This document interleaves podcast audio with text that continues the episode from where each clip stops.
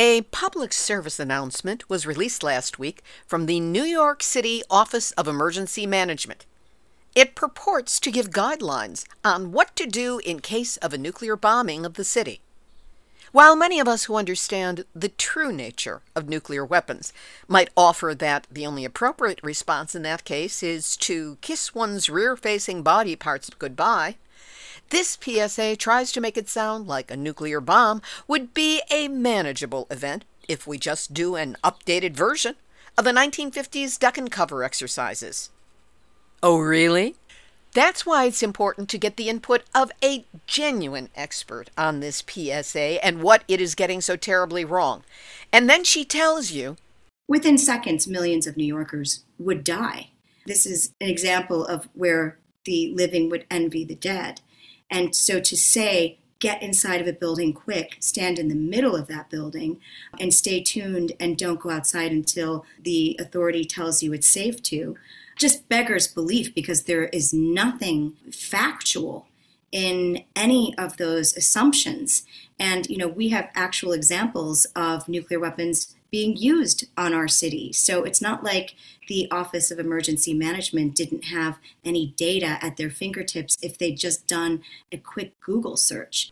Well, when Dr. Kathleen Sullivan of the New York Campaign to Abolish Nuclear Weapons tells you what you really face should a nuclear bomb be detonated over New York City, or any city, you begin to understand the magnitude of that awful, dangerous seat that we all share. Nuclear hot seat, what are those people thinking?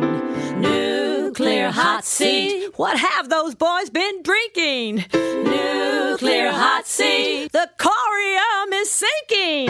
Our time to act is shrinking, but our activists are linking. Nuclear hot seat, it's the bomb. Welcome to Nuclear Hot Seat, the weekly international news magazine keeping you up to date on all things nuclear from a different perspective. My name is Libbe HaLevy. I'm the producer and host, as well as a survivor of the nuclear accident at Three Mile Island in Pennsylvania from just one mile away. So I know what can happen when those nuclear so called experts get it wrong. This week, we take a good hard look at that tone deaf public service announcement released by the New York City Office of Emergency Management. It was on how to survive a nuclear accident. So let's take this opportunity to find out what's wrong with it. We talk with two guests, Dr. Kathleen Sullivan and Seth Sheldon of the New York Coalition Against Nukes, or NYCAN. They give us not only the response to the PSA, but background information on the New York Campaign for Nuclear Disarmament, the issues that inspired this confusing PSA, and the importance of finding out who is responsible for it, how much New York City taxpayers' money was spent on it, and how to get rid of it. We will also have nuclear news from around the world, numbnuts of the week for outstanding nuclear boneheadedness, Linda Pentz Gunter with the Nuclear Hot Seat Hot Story, and more honest nuclear information than was in that New York City PSA. All of it coming up in just a few moments. Today is Tuesday, July 19, 2022, and here is this week's nuclear news from a different perspective. Starting here in the U.S., in California, where a bipartisan but misguided chorus of politicians, scholars, and energy so called experts now supports extending the lifespan of California's last nuclear facility, Diablo Canyon. The 37 year old two reactor plant is scheduled to be fully decommissioned in 2024 and 2025 but a concentrated push by nuclear industry money, supported by, among others, the former anti nuclear Governor Gavin Newsom, is pushing hard to extend the operating life of both reactors. The problem is, and always has been, Diablo Canyon itself. The aging plant faces serious seismic risks because it was built on fault lines that were not discovered until decades later. Worse, It is operated by an investor owned utility, Pacific Gas and Electric, with such entrenched disregard for safety that a federal judge earlier this year described it as, quote, a continuing menace to California. Despite the fact that Governor Newsom led the push to decommission the plant when he was lieutenant governor, he has opened the door for the power plant to stay online. His administration recently persuaded the U.S. Department of Energy to change the rules for President Joe Biden's $6 billion program for rescuing nuclear power plants so PG&E could apply. We'll link to an article by esteemed author and activist Harvey Wasserman that includes the quote Nuclear Regulatory Commission site inspector Dr. Michael Peck warned that Diablo could not withstand a credible seismic shock and should be shut. Peck worked five years inside the plant, but the NRC trashed his warnings and forced him out. Bad news for New Mexico, where the U.S. Nuclear Regulatory Commission has pronounced that there are no environmental reasons that would prevent a private sector high level nuclear waste site from being set up in that state. The facility is being sold as a temporary nuclear fuel waste site that would take spent fuel rods from across the United States. But with no permanent waste site having been designated for the country, the sense that this is temporary is openly perceived to be a false concept. That the waste not only risks transport across the country on public roads, but it also risks being abandoned there. For more on issues related to this, here is Linda Pentz Gunter with this week's Nuclear Hot Seat Hot Story. Unfortunately, in the United States, nuclear power is not a partisan issue. It's safe to say that most politicians are pro nuclear. At best, some Democrats are agnostic on the subject, and a handful oppose it. And yet, I'm sure that some of the more progressive Democrats, such as Cory Booker and Sheldon Whitehouse, would never consider themselves racist or sexist or ageist. But nuclear power is all three. It discriminates on the basis of race and gender, and it disproportionately harms the most defenseless, including elders. Despite this, Booker, Whitehouse, and others support nuclear power with a fervor that borders on evangelism. It's time for them to rethink this. Let's start with racism. The fuel for nuclear power plants comes from uranium, which must be mined a staggering 70% of uranium is mined from lands of indigenous peoples, who also make up a large share of the workforce, whether in the United States, Canada, India, Australia, and parts of Africa. As such, they have taken the brunt of the negative health impacts as well as the environmental degradation created during the mining and milling process itself, and then left behind as waste when the mines and mills cease to operate, as most in the US now have. At the other end of the nuclear power chain comes the lethal radioactive waste stream, and again, Indigenous peoples and poor communities of color are routinely the target to house this waste. The first and only high level radioactive waste repository identified for the US was to have been at Yucca Mountain, Nevada, against the strong wishes of the Western Shoshone Nation of Indians, on whose land the now cancelled site is located the Western Shoshone had already suffered the worst of the atomic testing program, with the Nevada atomic test site also on their land, making them, as Western Shoshone principal man Ian Zabarte describes it, the most bombed nation on Earth. An attempt to site a low level radioactive waste dump in the largely Hispanic community of Sierra Blanca, Texas, was defeated as was an allegedly temporary high level radioactive waste site targeted for the Skull Valley Goshute Indian Reservation in Utah. Currently, efforts are underway to secure what are euphemistically known as consolidated interim storage sites in two communities in New Mexico and Texas, again with large Hispanic populations and considerable opposition. Nuclear power is sexist because exposure to the ionizing radiation released at every stage of the nuclear fuel chain harms women more easily than men. Women and girls are more radiosensitive than men, but they are not protected for. Instead, the standard guidelines on which allowable radiation exposure levels are based, and allowable does not mean safe, Consider a healthy white male in his mid 20s to 30s and typically weighing around 154 pounds. He is known as reference man. Similarly, the elderly are more vulnerable to the harmful effects of radiation exposure than adults in the prime of life. They too are overlooked in favor of protecting a robust white man. Elders exposed to radiation are mainly to be found in the uranium mining and milling communities or where waste dumps are located, and are therefore more likely to be low income with poorer access to healthcare and fewer finances to pay for it. We must urgently address the climate crisis and rapidly lower and ideally eliminate carbon emissions. But turning to nuclear power is not a humane choice. A truly progressive energy policy looks forward, not back Nuclear power is an energy of the past, born of a public relations exercise to create something positive out of splitting the atom. It was a mistake then, and it is a mistake now. If we are to address our climate crisis in time and to do so with justice and equality, then we must consider the most vulnerable and discriminated among us, not what is best for that healthy white reference man. I'm Linda Pentz Gunter with Beyond Nuclear, reporting for Nuclear Hot Seat. And that's this week's hot story. In New Hampshire, beachgoers got more than they bargained for when an alert was blasted over a loudspeaker at several New Hampshire seacoast beaches to evacuate due to an incident at the Seabrook nuclear power plant.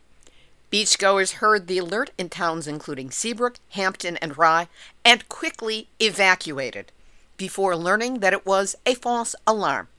Hampton Fire Rescue called the advert inadvertent when they posted on Twitter, and a spokesperson for NextEra Energy Resources, representatives of the plant involved, said that the siren's activation was sent in error during testing of the system and, quote, quote, we apologize for the inconvenience we may have caused. No word from local hospitals as to possible spike in heart attacks, panic attacks, or seizures. In New Orleans, the nuclear power plant that supplies about a third of Entergy New Orleans power is offline again. Grand Gulf was offline in March and April for planned closures because of scheduled refueling. But the plant is now down due to a defective valve. Because Entergy will have to replace the power through the MISO market, which stands for Mid Continent Independent System Operator, I don't know who puts together these acronyms, but this MISO energy is going to cause a tremendous spike in the power bills for New Orleans. In Japan, Tokyo District Court has ordered four former directors of Tokyo Electric Power Company to pay about 97 billion US dollars in damages to the utility. The shareholders claim that the company incurred massive losses from the 2011 accident at the Fukushima Daiichi nuclear plant and demanded 22 trillion yen, or more than $160 billion, from five individuals who held top managerial posts. The trial focused on the reliability of a long term assessment of possible seismic activities issued by a government panel in 2002, nine years before the accident. The former managers claimed the assessment had low credibility, so they could not foresee damage from a massive tsunami. But the judge found the long term assessment of possible seismic activities scientifically reliable. He said the assessment made it obligatory for the company's managers to take measures against a tsunami.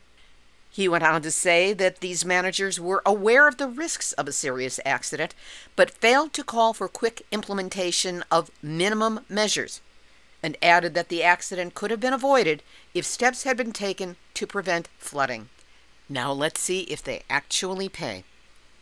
In Ukraine, Energoatom, Ukraine's atomic energy agency, accused Russia of using the six reactor Zaporizhia nuclear site, the largest nuclear power plant facility in Europe, to store weapons and shell the surrounding areas of Nikopol and Dnipro that were hit on Saturday, July 16. Up to 500 Russian soldiers still control the site, and Zaporizhia continues to be extremely tense, with stories coming out of kidnapping and holding workers for ransom and even torture. Also in Ukraine, near the ruins of the Chernobyl nuclear power plant, an international team of radiation experts, led by Greenpeace Germany, is examining abandoned Russian positions for radioactive contamination. For the first time since the beginning of the Russian invasion, independent measurements will be taken, and the April 28 statement of the International Atomic Energy Agency, or IAEA, will be assessed. According to the IAEA, while there was increased radiation, the levels did not pose a great danger to the environment or people. IAEA Deputy Director Mikhail Chudakov is a longtime employee of the Russian nuclear company Rosatom. Shaun Burnie, a nuclear expert from Greenpeace Germany, is on site in Chernobyl, and he said, The IAEA's information so far is insufficient. We want to know what really happened on the ground. During the Russian occupation of the Chernobyl region, Greenpeace experts warned that this could lead to increased radioactive contamination. But the IAEA gave an all clear at the end of April. Note that the IAEA is a nuclear agency that has a mandate to promote nuclear power. France's nuclear industry continues to take the hits. Electricité de France, or EDF, the, is expected to continue and increase their nuclear power output cuts into next week as a heat wave sweeping across Europe pushes up river temperatures. Under French rules, EDF must reduce or halt nuclear output when river temperatures reach certain thresholds. This is meant to ensure that the water used to cool the plants won't harm the environment when put back into the waterways. The French utility said that two power stations on the Rhone River will produce less electricity in the coming days, adding to cutbacks at another plant caused by rising temperatures on the Garonne River. The embattled utility has estimated that the energy output this year from nuclear reactors will be the lowest in more than three decades, as multiple plants are shut for maintenance and checks. Right now, France's nuclear reactors are operating at only 46% of capacity. In a story that deserves to be linked, Germany produced record solar electricity last Sunday, July 17, and is set to exceed that again as the heat wave grips Europe. In Australia, the highly influential Financial Review has touted a report released by CSIRO, the Commonwealth Scientific and Industrial Research Organization, that has determined that nuclear energy is too expensive to be considered an option to help Australia reduce its carbon emissions in the next decade. It states that the economics of large or small modular reactors do not stack up compared to renewable energy such as wind or solar. The Allied Gen Cost report on the generation cost of electricity found that a small reactor, which is a theoretical reactor because they don't exist yet, typically would cost as much as $16,000 per kilowatt hour. And by contrast, wind and solar come in at under 2000 per kilowatt hour, one eighth of the cost. This is a no brainer.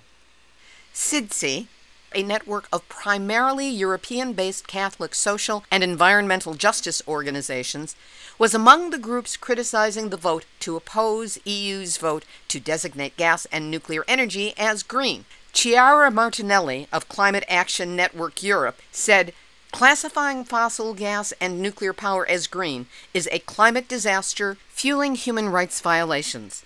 Meanwhile, the Russian Orthodox Church is blessing nuclear weapons, with clergymen in red and gold vestments standing beside massive intercontinental ballistic missiles and flinging holy water at the delivery system for a nuclear bomb. Not to exorcise it, but to bless it. We'll have this week's featured interview in just a moment, but first, no, nuclear war is not survivable. No matter what the nuclear industry and its toadies in politics and government bureaucracy try to convince us that it is. And unfortunately, nuclear is not going to go away all by itself. Not the weapons, reactors, radioactive waste, contamination that already exists, and the risks. So it is important that we understand what's there what we're up against, and what steps we can genuinely take to fight against industry expansion and the problems it has already created. Whether it's wrong headed PSA or other nuclear industry propaganda, those who oppose nuclear face an organized, relentless, brutally well funded publicity campaign that makes it hard to get saner voices heard. That's why you need Nuclear Hot Seat. We're dedicated to giving you the nuclear stories and issues with context and continuity. And we offer not only insights, but tools to fight back against this forever contamination of our precious planet. but we need your help in order to keep doing this important work. In honor of our 11th anniversary, which was just a few weeks ago, how about sending in a donation of $11 or $5, same as a cup of coffee here in the US, or more? Or you can make it a recurring donation, be it once or every month. You'll be helping keep Nuclear Hot Seat up and running to provide you with cutting edge information on what the nukesters are doing and steps we can take to effectively oppose them and protect ourselves. So run, don't walk. Go to nuclearhotseat.com, click on the red donate button, and help us with a donation of any size, be it one time or recurring. Donate what you can now, and know that however much you can help, I am deeply grateful that you're listening and that you care. Now, here's this week's featured interview. As you've heard elsewhere on this episode, the New York City Emergency Management Office released a bombshell last week a video PSA on how to survive a nuclear attack, and it has generated a firestorm of its own. I will link to that PSA on the website under this episode, Nuclear Hot Seat number 578, so you can view it for yourself. But the gist of it is a repackaging of the 1950s discounted duck and cover. In brief, a very trendy millennial woman is green screened in front of New York City brownstones with skyscrapers in the background. It's obviously Manhattan. She tells us the big one has happened and then cautions us don't ask why or how. Then she offers her first step of advice we need to get inside fast. Right, like the nanosecond between detonation and blast at a temperature hotter than that of the sun will give us time and awareness to get inside. And that's presuming that there's such a thing left as inside when all the structures have been evaporated. Don't believe me that that's what'll happen? Look at pictures of Hiroshima after the blast. We have some up on the website for your convenience. Step two this spokeswoman tells you to stay inside. Well, if there's still a you and you manage to get inside, the only way you'll stay inside is probably by being buried under any rubble that hasn't been vaporized. If you were caught outside in the blast, and you still exist, she tells you to take a shower with soap or shampoo. There's still plumbing. Water. Again, look at the Hiroshima pictures. This is absolutely ludicrous. Then, step three. She tells you to stay tuned, follow the media. Well, besides the physical destruction of communications infrastructure by the blast, fireball, and radiation that follows, that's assuming the electromagnetic pulse generated by the bomb would allow any signals to exist at all. And then she ends it with the ultimate New York City reassurance, like fist to the shoulder you got this. Now, this is not a hit on the actress. She was hired, she had paying work, and was given a prepared script. Somebody else did it. But that script! They're talking about survival tactics after dropping a bomb that, if it came from Russia and was just one of their typical 475 kiloton bombs, would be more than 30 times more powerful than the bomb dropped on Hiroshima.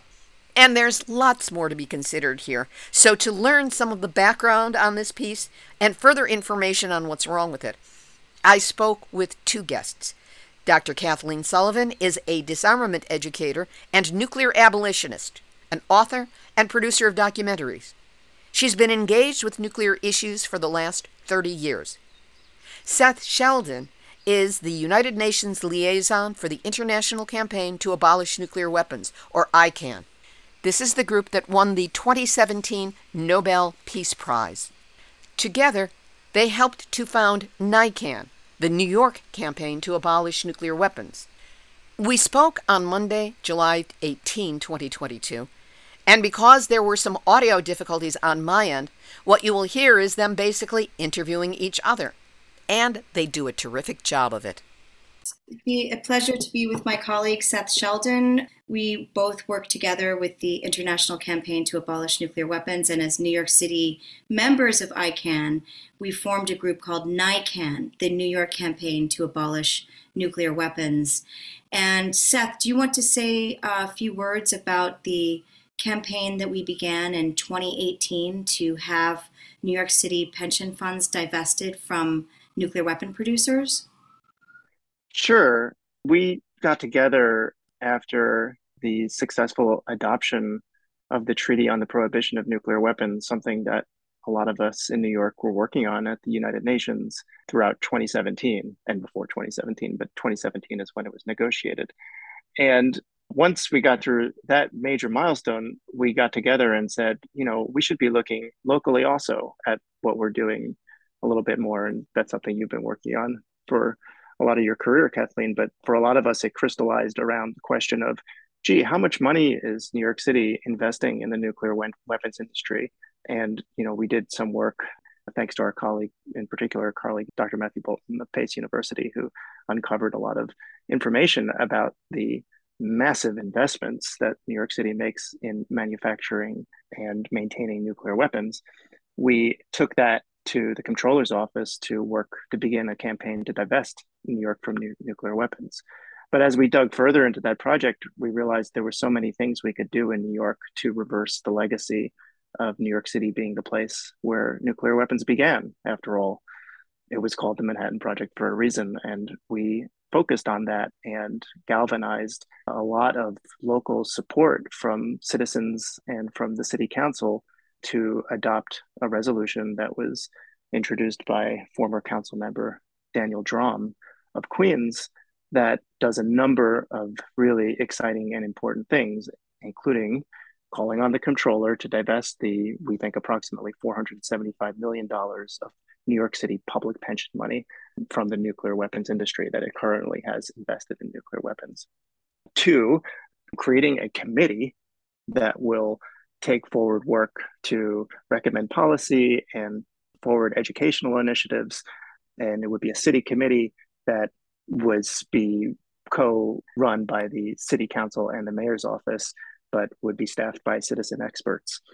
Third, but not least, joining New York City to the ICAN Cities Appeal and calling on the United States government to join, sign, and ratify the Treaty on the Prohibition of Nuclear Weapons.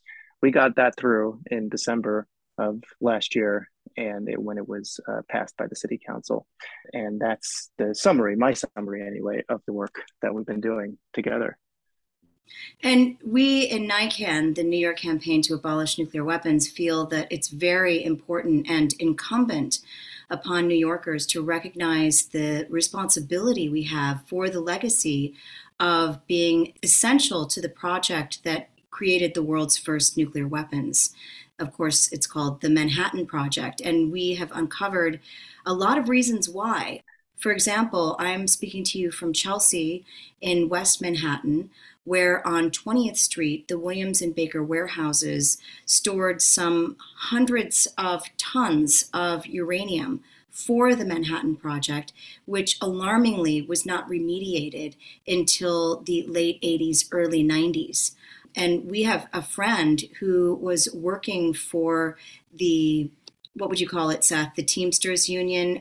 Yeah, yeah, Teamsters. He's a, yeah, worked at the Baker and Williams warehouse there and they were given a bonus to get these barrels out as quickly as possible and johnny reports that you know these barrels were physically hot to be around and had actually kind of sunk into the concrete they weren't told that this was radioactive that these were radioactive materials stored there for the manhattan project so you know one wonders if those workers will contract cancers from materials that were stored in New York City for the production of nuclear weapons.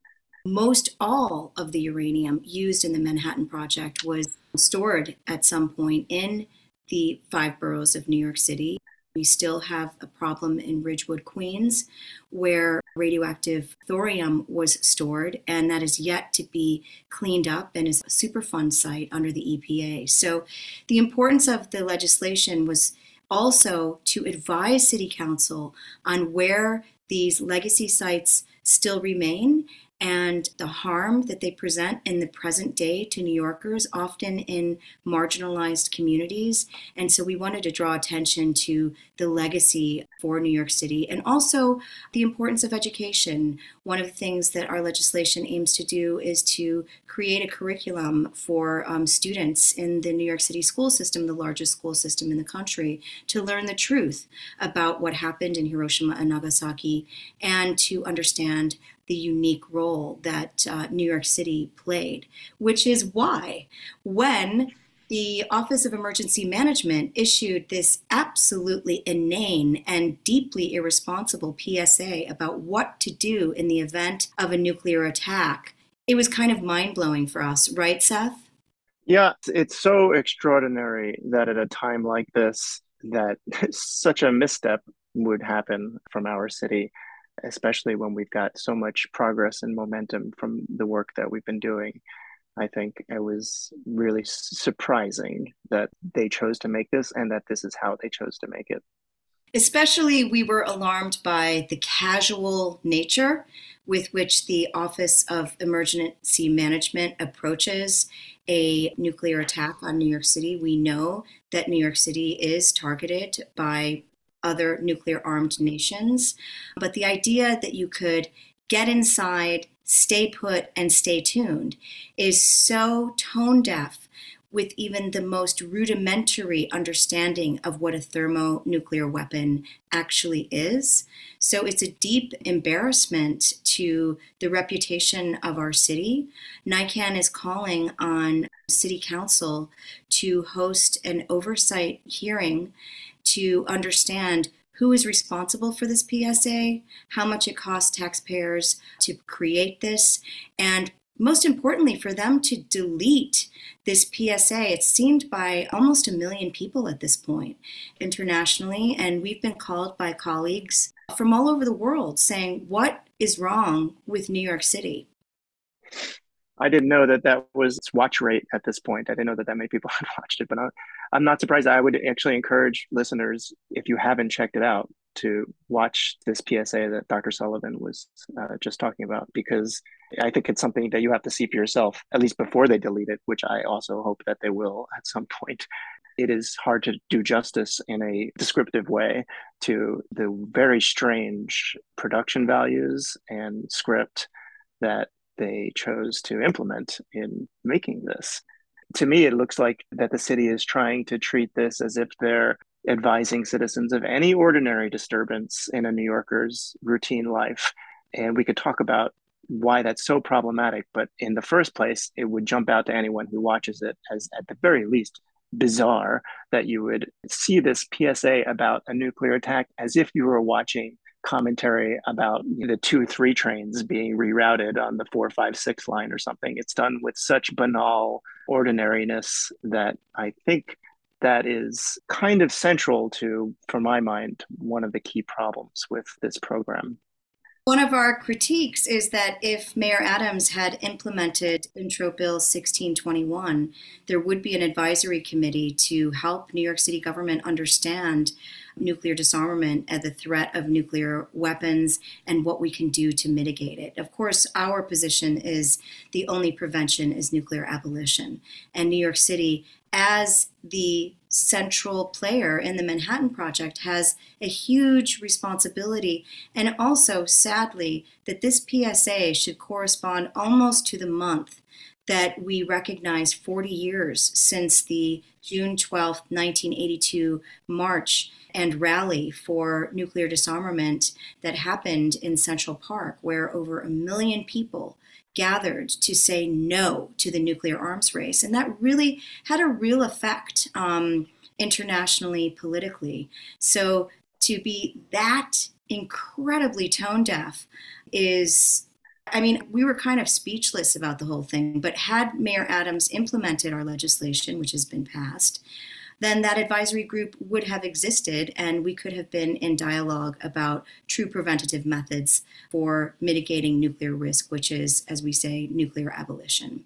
But please also yeah. look at the PSAs that NYCAN has produced, where we do take apart the, as Seth said, banality of this PSA, this message from New York City's Office of Emergency Management. You know, it kind of makes us really wonder how these people, if they don't even have the basic facts about thermonuclear weapons, how are we to trust them when it comes to hurricanes and floods, which are things that we can expect, you know, even this year? How are we to trust these people? Yeah, you know, I, I have to say too that I'm born and raised in New York. And on a certain level, when I see something like this, if I didn't have the background and experience in the subject matter, it wouldn't occur to me as quite as pointedly as it does why it's so horrible and so problematic. As a New Yorker, on one level, of course, like many other New Yorkers, I appreciate the idea that, you know, there's a problem, we should try and fix it. We should try to respond to it. And that's actually at the core of what's so bad about this, because it doesn't help anyone understand how impossible that's going to be. And I think that the closing line of it, the, the sort of tagline, is it we got this or you got this? I mean, but either way, it's it's like, you know, kind of saying, it's New York, we got this. Oh my God, you know, we don't. I think when I watch it, I and once I pick my jaw from the floor, as it were, you know, I, I had this process where I sort of was like, okay, I mean, I understand that this wasn't made by people who were trying to do something bad. So why did they do it? And to me, there's like two levels of problems that come out of this that crystallize in my head. And they're either in the category of that this is really bad because the advice is so bad and that it actually won't help people the way they're intended to work.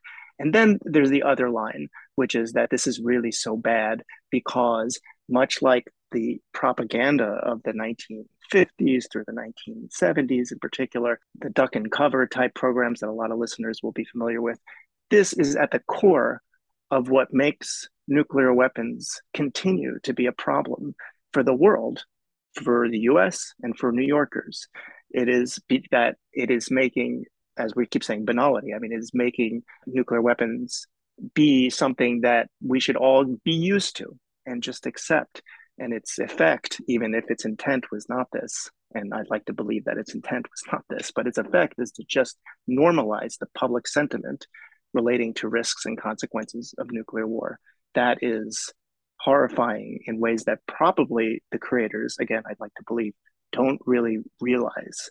And as you say, Kathleen, that's what 1621, the legislation that we worked so hard to get adopted, when we implement it, that's really what this is. A, that's about is trying to help people understand what we actually can do about nuclear weapons. Because we're not saying, I mean, I'm not saying that the message needs to be there's nothing you can do.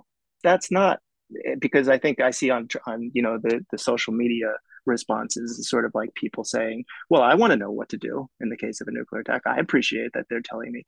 Uh, you know, and again, there's two reasons why the PSA does such a bad job at that because it's giving advice that actually is not helpful, and second, that it's basically helping nuclear weapons continue to exist and continue to threaten all of us by making this so ordinary.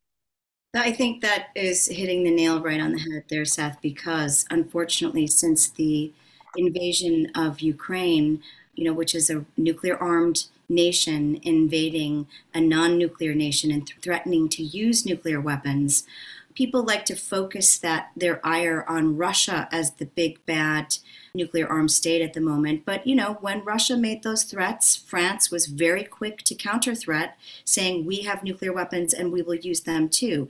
Every nuclear armed country is the problem. And with this most recent egregious illegal invasion, we have the normalization of nuclear weapon use. I think like we haven't seen since something like the Cuban Missile Crisis, talking about what happens when a nuclear bomb explodes, you know, what if a nuclear weapon were used, as if it's an isolated experience, as if it wouldn't lead to further devolution into, you know, a radioactive hellscape. I think just one city having a nuclear bomb explode over it, such as New York in this scenario, we le- leaned very heavily on Lynn Eden of Stanford University, whose book World on Fire really focuses on some of the effects of nuclear weapons that we, we don't often talk about, which are the firestorms that would ensue should a nuclear weapon be used over an urban area or any area. But given the ferocity of that, this would not be isolated to any one part of New York City. This would be a tri state area disaster. And as we say in our PSA, again, leaning heavily on the research of Lynn Eden writing in the Bulletin of the Atomic Scientist in an article in 2015 called What If an 800 Kiloton Bomb Exploded Over Midtown Manhattan? Within seconds, millions of New Yorkers would die. This is an example of where the living would envy the dead. And so to say get inside of a building quick, stand in the middle of that building, and stay tuned and don't go outside until the authority tells you it's safe to, just beggars belief because there is nothing factual in any of those assumptions. And, you know, we have actual examples of nuclear weapons being used on our city. So it's not like the Office of Emergency Management didn't have any data at their fingertips if they'd just done a quick Google search. And that's why I think it's so embarrassing as New Yorkers to have something like this remain on the internet, mm-hmm. which say that we have no idea what we're talking about. The other issue is that there are plenty of people here in New York City who have dedicated their lives to nuclear weapons abolition, and plenty of people over generations in our fine city who have done amazing work on nuclear disarmament. I'm thinking about Dorothy Day, I'm thinking about Bayard Rustin, I'm thinking about some of the great people, the giants upon whose shoulders we stand. So you know, it's it's really something that we need to not only delete from the Office of Emergency Management's website, but there needs to be an investigation. And I think that the people who are responsible for this should resign. At the least, I think that it wouldn't be enough to just take it down. I think it must be taken down. But I, I think eh, now this misinformation is out there. There needs to be uh, even more work to correct it. And I think we, have touched on it now and, and, and danced around it, but I'm as you were saying that I was now remembering how bad it is, the way it's produced. Poor actor who was given a script to read and was put in this like very nice looking, enormous looking uh, apartment in Midtown as if this is what New York would look like after a nuclear attack. I mean, just from the beginning, you're like, what? Already, this is wrong. They didn't have to say any words, and it was wrong from the start. But uh, you know, the get inside, stay inside, take a shower, and stay tuned. Uh, of course, I'm not sure what kind of version of nuclear attack that they are talking about here that would be helpful to elaborate on because obviously there is some spectrum of possibility here in terms of how catastrophic this catastrophe would be. But in general, a lot of the average size nuclear detonations that we'd be thinking about, you know, we're talking about houses and buildings up to 175 kilometers away from the epicenter just disappearing. So, what are we talking about here? People upstate where is this detonation? Is the detonation is in the city. I mean, let's approach this realistically. There will be no showers. You wouldn't want to take one probably because we're talking about a lot of contaminated water. I mean, it's very difficult to know, I think, at that stage what to do. And people do try to analyze this. Let's analyze it with a little bit more thoughtfulness because there's some hard, very hard decisions to make for people who are lucky or unlucky enough to survive. And, you know, then stay tuned. It's like has anyone thought about the research on the electromagnetic pulse effects of a nuclear detonation and how communications infrastructure will be just eliminated? So I think that from beginning, every moment of this is farcical, but it would be maybe more entertaining in its farcicalness if it wasn't so horribly dangerous. So I think a correction should be part of the way to respond. But as you said, NYCAN has put out some material already that's that's speaking to making these kind of corrections and, and better informing the public. But maybe we talk a little bit about what else we can do. Kathleen, what do you think in terms of people who are listening, whether they're in New York or not, uh, to help us deal with this uh, response to this travesty? Well, as we've been saying, the only prevention is abolition. And so, what we all can do, people who live in the world can do, is to encourage our local and federal governments to work to abolish nuclear weapons. Seth and I both work with ICAN. We have the ICAN Cities Appeal, which through our legislation, New York City is a part of. I think the most populous city of the ICAN Cities Appeal is New York. That's correct. Yeah. Yes. So the most. Very proud of that. Yes, we are. I do believe LA has signed the ICAN Cities Appeal. There are many cities in the United States that have. We're also working for what's called the Parliamentary Pledge. Those are the people in the federal level of governments to pledge to work to have the government sign and ratify the Treaty on the Prohibition of Nuclear Weapons. That's what we worked so hard over so many years when really ICAN and our partners work to shift the narrative from the military industrial complex to the humanitarian consequences. So instead of looking at bombs and military and you know the power over, we looked at what happens to people, what happens to the environment when nuclear weapons are used, and it really shifted the narrative and the focus. And that's part of what brought our treaty, which was adopted at the UN in 2017, and for which the International Campaign to Abolish Nuclear Weapons won the Nobel Peace Prize that year. And that was when our great champion, Setsuko Thurlow, who's a Hiroshima survivor, said, you know, this is the beginning of the end of nuclear weapons because we see that nuclear weapons aren't something that's abstract, that is up to a very few, nine, count them, nine nations that have nuclear weapons that threaten all life on Earth.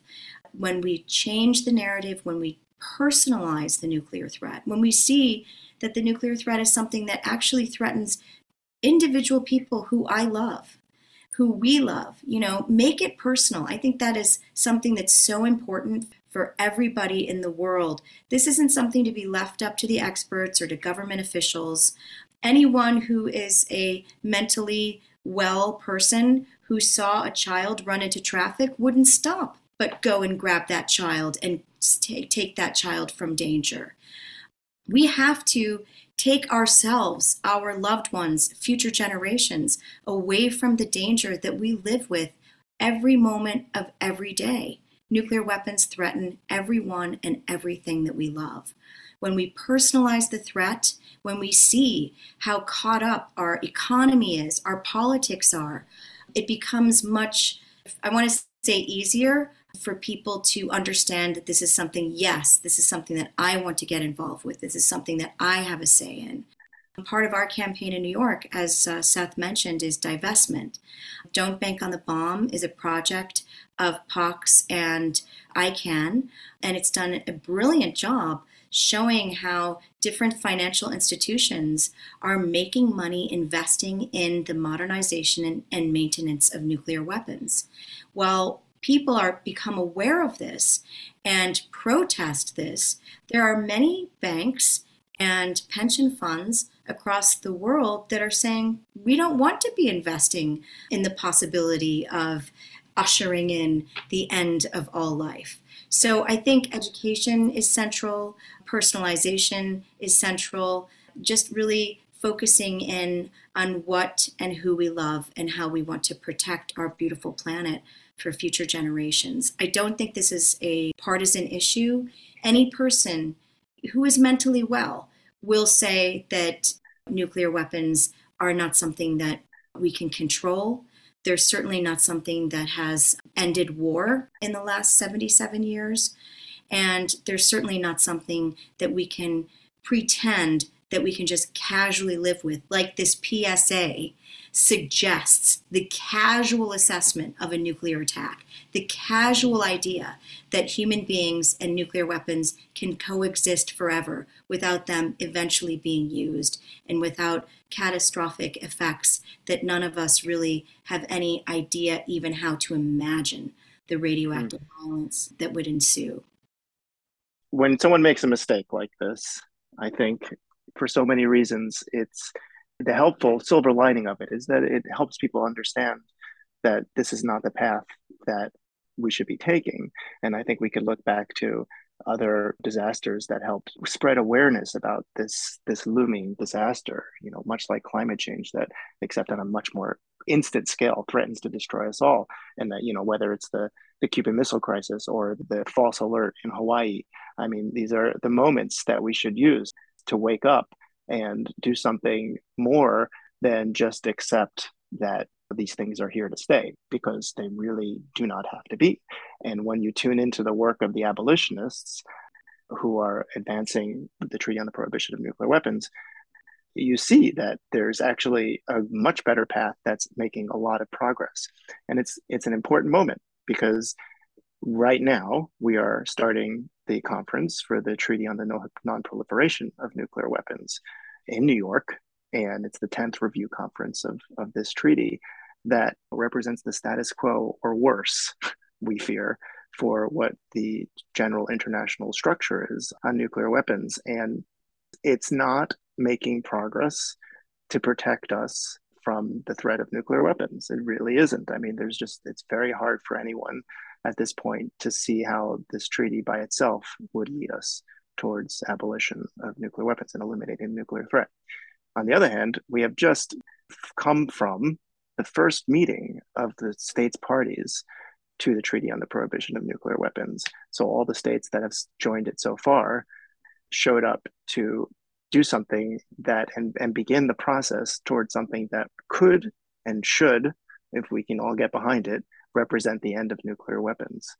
And people in the US and in New York clearly need to know more about that and uh, realize that you know as a city we've already we've already declared that that's the path we want to take and there's hundreds of cities around the world that have joined this ICAN Cities Appeal. Yes, from in the U.S., from from New York to L.A., also D.C. But you know, in all like I can't remember how many capital cities, but tons of capital cities around the world in nuclear armed states and nuclear client states or umbrella states, as some people say, you know, have joined this, and that's the path that we've been working on to ensure that we actually preserve a future for humanity.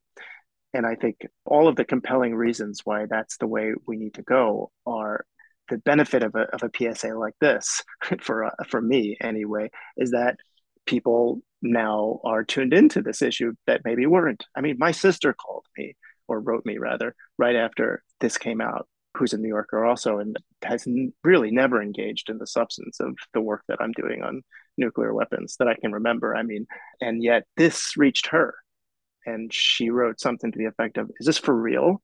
Is this something that we're actually concerned about now? Is it a joke?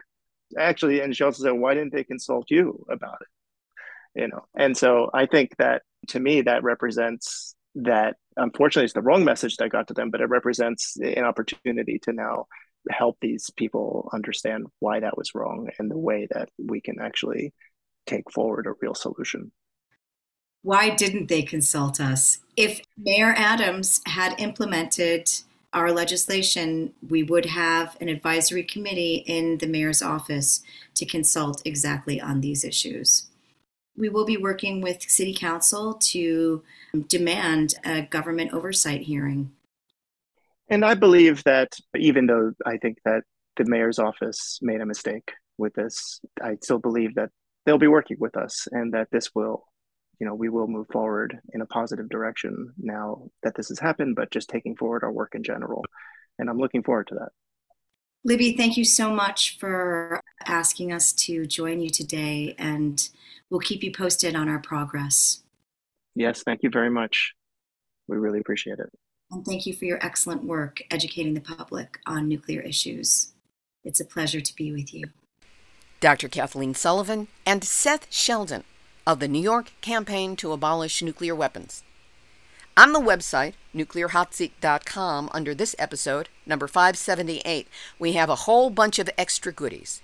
We've got a link to the video PSA, a nuke map screenshot of what a 475 kiloton nuclear bomb, that's the size of the most common nuke in the Russian arsenal, what that would do if it was dropped on Manhattan, and pictures of Hiroshima, both before and after the explosion of the atomic bomb. Note that the nuke that was dropped on Hiroshima was 32 times less powerful than what New York would be facing from a Russian bomb. And we will, of course, link with New York Coalition Against Nukes, NYCAN, and also their press releases and PSAs. Another thought. While it's easy to lambaste the PSA and those who made it as brain dead and clueless, I think the truth might be darker than that.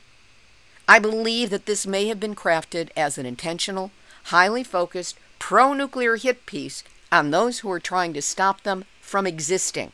It reassures those who know nothing about nuclear weapons into thinking that a bomb blast would be survivable. It steals the attention and energy of activists away from doing the work of getting nuclear weapons banned and into responses to this ridiculousness. It is disinformation, well produced, slick, and completely wrong. So, was it an accident? A blind spot?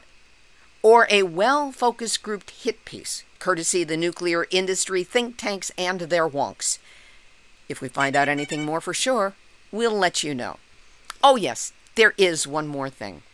Nuclear hot seat, nuclear hot seat, nuclear hot seat, numbnuts of the week. New York City Mayor Eric Adams has praised the PSA because, and here I quote, better safe than sorry.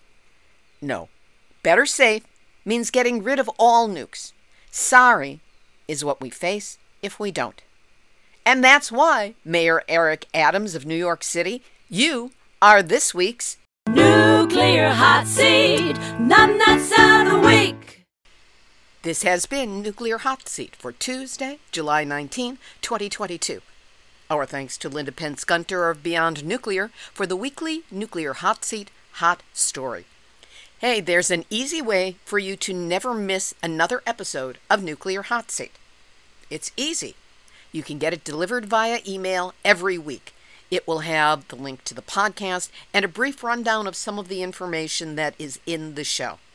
The way you get it, go to nuclearhotseat.com, look for the yellow box, and fill in your first name and your email address. That's it. We won't bug you, we won't sell it. All you get is the way to connect with the show every week. Or, if you prefer, go to any of your favorite outlets for listening to podcasts, look up Nuclear Hot Seat, click on it. You've got our show every week, and we welcome you to it. Now, if you have a story lead, a hot tip, or a suggestion of someone to interview, we want to know what it is. So send an email to info at nuclearhotseat.com. Please don't use social media. Just send me an email. It's the most reliable way to get the information to me. And if you appreciate weekly verifiable news updates about nuclear issues around the world, take a moment, help us out. Go to nuclearhotseat.com and click on the modest sized red button. Anything you can do will help. And of course, we always appreciate your support, and we especially appreciate the fact that you care enough to listen. This episode of Nuclear Hot Seat is copyright 2022, Libbe HaLevy and Heartistry Communications. All rights reserved, but fair use allowed as long as proper attribution is provided. That's the name of the program, the website, the names of any guests whose comment you use, and don't forget to mention me, huh? This is Libbe HaLevy, producer and host of Nuclear Hot Seat, the show that's launching into its 12th year of weekly episodes, reminding you that in New York or anywhere, when it comes to a nuclear attack, you don't got this. There you go. You have just had your weekly nuclear wake up call. So, whatever you do, do not go back to sleep because we are all in the nuclear hot seat. Nuclear hot seat. What are those people thinking? Nuclear hot seat. What have those boys been drinking? Nuclear hot seat. The corium is sinking. Our time to act is shrinking, but our activists are linking. Nuclear hot seat. It's the bomb.